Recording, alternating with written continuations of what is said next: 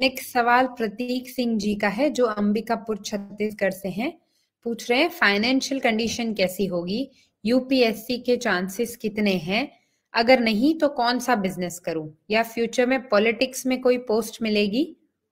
देखिए पॉलिटिक्स तो आपके लिए फेवरेबल नहीं है, ठीक है? और जहाँ तक आपने यूपीएससी की बात करी है देर इज़ अ चांस अगर आप अटेम्प्ट देते तो next year there is a possibility कि क्योंकि तब सूर्य में शुक्र आपके चलेंगे। तो तब एक ब्लीक चांस है।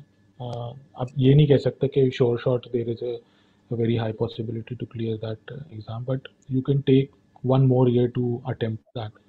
Second uh, from business perspective uh, अगर आपको करना है आप बिज़नेस कर सकते हैं कंसल्टिंग बिज़नेस कर सकते हैं गवर्नमेंट कॉन्ट्रैक्टिंग कर सकते हैं।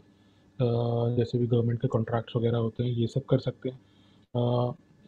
सॉफ्टवेयर जैसे सॉफ्टवेयर सेल्स होती है उसकी डीलरशिप जैसे बहुत सारे चैनल पार्टनर्स होते हैं सेल्स रिलेटेड एजेंसी कोई लेना चाहें, बैंकिंग, फाइनेंशियल सॉल्यूशंस रिलेटेड आप कुछ सेल करना चाहें तो ये सारी चीज़ें आप कर सकते हैं। अगर आपको बिज़नेस लेना है तो यू